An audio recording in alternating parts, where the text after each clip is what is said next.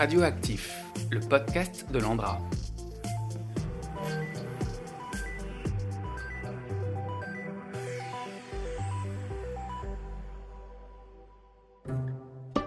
Demain, dans mille ans, la série qui explore la mémoire sous tous les angles. Aujourd'hui, je me penche sur les analogues mémoriels. Les analogues mémoriels sont des sites industriels historiques qui présentent des similarités avec ce que pourrait devenir CIGEO. L'analyse de leur histoire permet de tirer des enseignements sur les initiatives à mettre en place pour construire la mémoire des sites de stockage.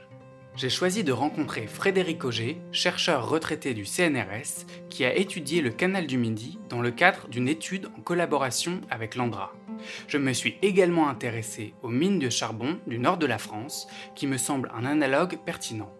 En effet, il s'agit d'un ouvrage de génie civil souterrain dont l'activité s'est arrêtée il y a environ 30 ans et depuis est entrée en phase de transition et de surveillance. Pour m'en parler, je suis allé voir Gilles Briand qui travaille à la mission Bassin minier du Nord-Pas-de-Calais. Je commence mon entretien avec Frédéric qui nous explique le choix du canal du Midi pour son étude. Pourquoi a-t-on travaillé sur le canal du Midi Parce que c'est un immense ouvrage de génie civil qui a une longue histoire et que j'appréhende le site de Sigeau comme un ouvrage de génie civil euh, qui aura, lui, une longue histoire. Donc le canal du Midi, c'est euh, une opération qui euh, existe depuis plus de 350 ans maintenant au niveau de son lancement et au niveau du fonctionnement effectif, ça fait 340 années que le canal permet à des bateaux de se déplacer. Donc c'est quelque chose de très important sur 240 km si on ne compte pas le canal latéral à la Garonne et euh, ça fonctionne depuis donc 1671. Donc la question était de savoir pourquoi ça fonctionne, comment ça fonctionne et si le canal est considéré comme un vecteur de risque, comment les risques différents euh, attachés au canal euh, peuvent être gérés. Est-ce que ça peut servir de modèle pour CIGEO Est-ce que vous pouvez définir un peu de quel risque on parle finalement? Eh bien, il y a des risques divers qui sont attachés au canaux. C'est le risque de rupture de digue, donc l'eau qui va partir tout autour. Ça peut être aussi la gestion du risque sécheresse euh, qui est importante. Et donc, un canal, c'est un facteur de risque. C'est un facteur de richesse, mais c'est aussi un facteur de risque. Mais en général, il n'y a pas de richesse sans prise de risque. Après cette introduction à propos du canal du Midi, je fais le point avec Gilles sur l'histoire des mines du nord de la France. On est avant la découverte du charbon ici en 1720 dans un territoire totalement rural avec quelques bourgs historiques, Béthune, Douai, Valenciennes avec une activité qui est essentiellement et massivement une activité rurale. Et euh, la découverte du charbon et son exploitation industrielle à partir de la moitié du, 19e siècle va totalement transformer le territoire, en faire une grande conurbation densément peuplée, euh, qui part de l'exploitation du charbon, c'est-à-dire des puits de mine, mais aussi de tout ce qui accompagne cette industrie, à, savoir le fait que c'est une industrie très consommatrice de main-d'œuvre. Donc on fait venir énormément de gens dans ce territoire qui n'était pas peuplé et qui tout d'un coup devient très peuplé. On sait un peu combien on avait de, gens qui travaillaient ça, ça, se chiffrait en centaines de milliers. D'accord. On estime que la fermeture des mines de, entre le début des années 60 et le début des années 90, c'est 250 000 emplois perdus sur notre territoire. Au plus fort, on, est, on avait probablement plus de monde qui travaillait euh, dans, dans cette activité-là. C'est un paysage entier qui se, qui se constitue à partir de cette exploitation. On est sur des terrains plats, donc c'est des exploitations qui sont tout de suite visibles. Donc les carreaux de fosse, les chevalements, les terriers, les cités minières, c'est voilà.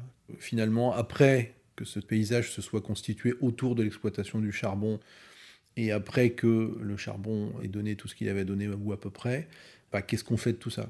On est arrivé à la conclusion que on n'avait pas des séquelles à gérer, mais qu'on avait plutôt un héritage à faire fructifier. L'industrie minière, c'est aussi et surtout euh, des mines, donc des, euh, des, infrastructures de génie civil qui sont en souterrain.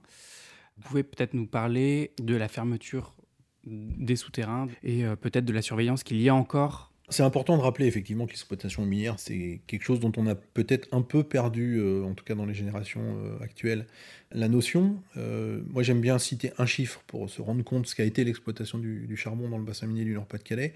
On a creusé 100 000 km de galeries.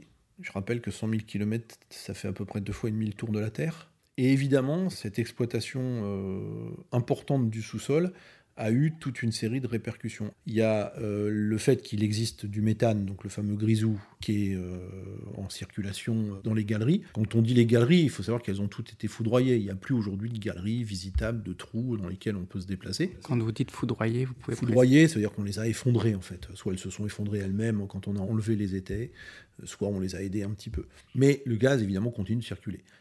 Donc ça, le gaz, il est surveillé dans un certain nombre d'endroits. Partout où il y a des puits encore existants, comme ici à Wany, euh, ou à Los Angeles, ou à Wallers, on a des évents.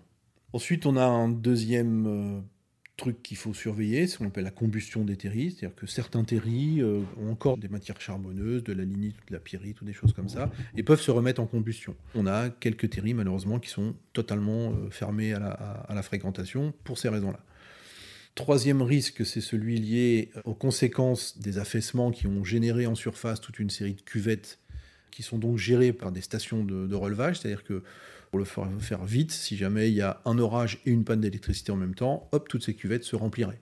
Donc c'est important d'avoir des stations de relevage qui euh, régulent finalement euh, le niveau d'eau dans ces, dans ces endroits-là, parce que tous ces endroits-là aujourd'hui sont urbanisés. Hein. parce qu'à un moment, on a dit bah, il suffirait de couper les pompes et puis euh, on, verrait comment ça se passe, mais ce qui se passerait, c'est qu'il y a des maisons qui seraient dans l'eau. Maintenant qu'on en sait un peu plus sur le canal du Midi et les mines du nord de la France, je vais tenter de comprendre quelles expériences on peut tirer de ces deux analogues pour le projet CIGEO. La question était de savoir comment construire et comment se construit une mémoire sur le long terme.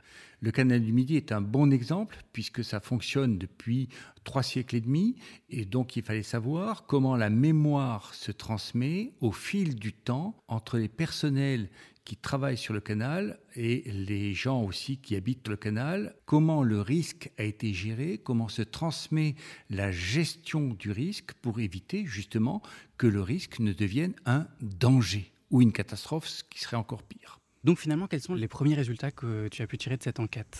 Alors divers enseignements ont pu en être tirés. Euh, le premier, ça a été par exemple qu'il fallait remettre en question tout ce qui était sous-traitance. Euh, qu'il fallait réinstaurer le compagnonnage, qu'il fallait revenir à une certaine forme de paternalisme ou d'attachement à l'entreprise si on considère que CIGEO était une des grandes entreprises d'État, de services publics, de euh, gestion du bien commun pour le XXIe siècle, il est impératif que les personnels qui vont être impliqués dans cette opération, et plus que cela, les populations qui vont vivre autour de CIGEO, se sentent totalement impliqués dans cette opération qui va durer des dizaines d'années.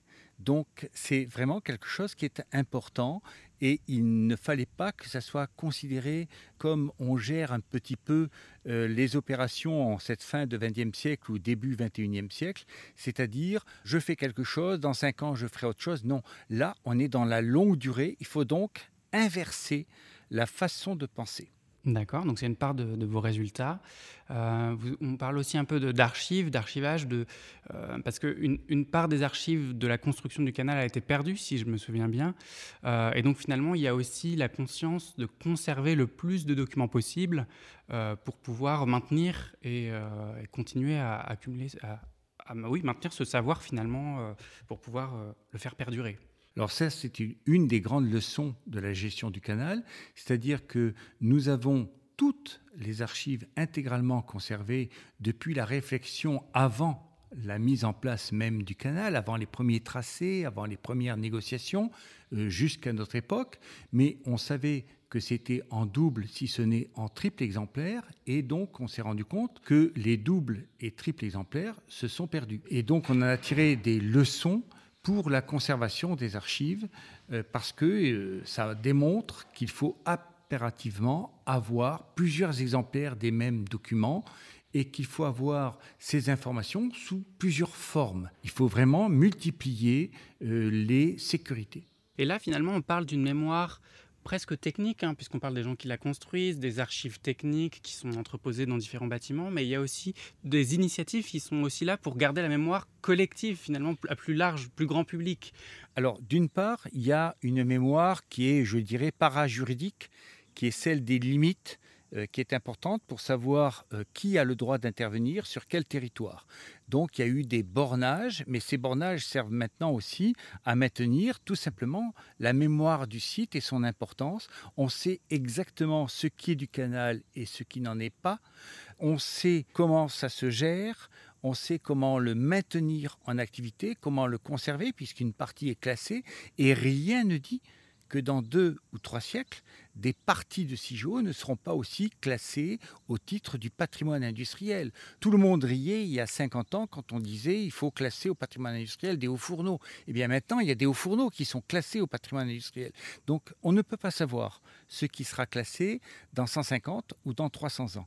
Et donc il est important d'une part, que les intervenants sur ces territoires sachent de quoi il en est, et deuxièmement, que la population également fasse sienne toute cette opération, que ça devienne une partie d'elle-même ce procédé, ça se fait comment? Ça va être des associations euh, Ça peut être par le biais d'associations, ça peut être aussi par le biais d'individus, mais pour qu'il y ait association, pour qu'il y ait individus impliqués, il faut qu'ils aient un intérêt à agir. Ça ne se fait pas comme ça. Donc cet intérêt à agir, il peut être hum, créé ne serait-ce que par la création d'emplois.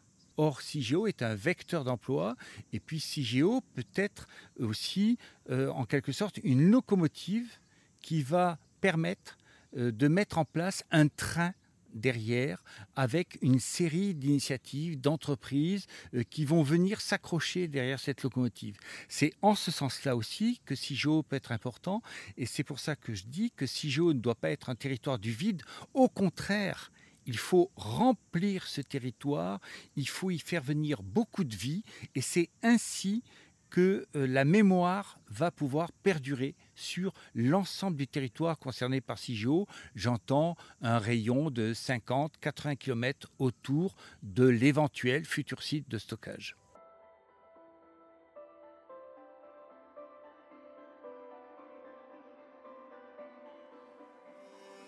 Le canal du Midi est donc un très bon exemple en ce qui concerne la construction et l'exploitation d'un ouvrage de génie civil important.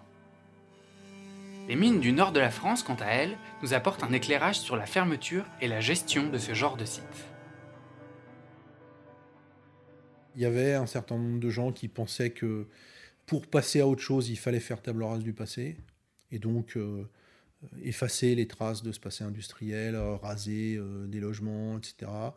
Et puis il y a eu quelques pionniers quand même qui étaient attachés peut-être d'abord avec une logique plutôt mémorielle, d'hommage aux générations de mineurs, et quelques-uns qui avaient aussi déjà cette vision liée à la patrimonialisation qui fait d'éléments du bâti ou du paysage des éléments potentiellement à la fois porteurs d'histoire et support d'une reconversion euh, à imaginer. Sans forcément une vision d'aménagement du territoire, mais plutôt une vision de réparation, qui était nécessaire avant de passer à une logique peut-être de redéveloppement, de, capacité à reposer des stratégies euh, spatiales ou territoriales. Dans ces nouvelles euh, stratégies, il y a des initiatives du coup de sauvegarde du patrimoine industriel. Déjà parler de patrimoine industriel, si je comprends bien, c'est aussi presque, c'est quasiment nouveau. Avant, on parlait de, patrimoine culturel, de, monuments, etc. Et finalement, le fait d'inclure l'industriel là-dedans, c'est quelque chose de nouveau. Alors effectivement, la, question du patrimoine industriel en France, ça, ça, reste encore un combat. C'est loin d'être une évidence, même si ça a beaucoup progressé quand même ces dernières années. Et euh, l'opportunité qui a été euh, offerte par l'UNESCO avec une catégorie un peu spécifique qui s'appelle celle des paysages culturels évolutifs vivant. Euh, c'est une opportunité qu'on a saisie.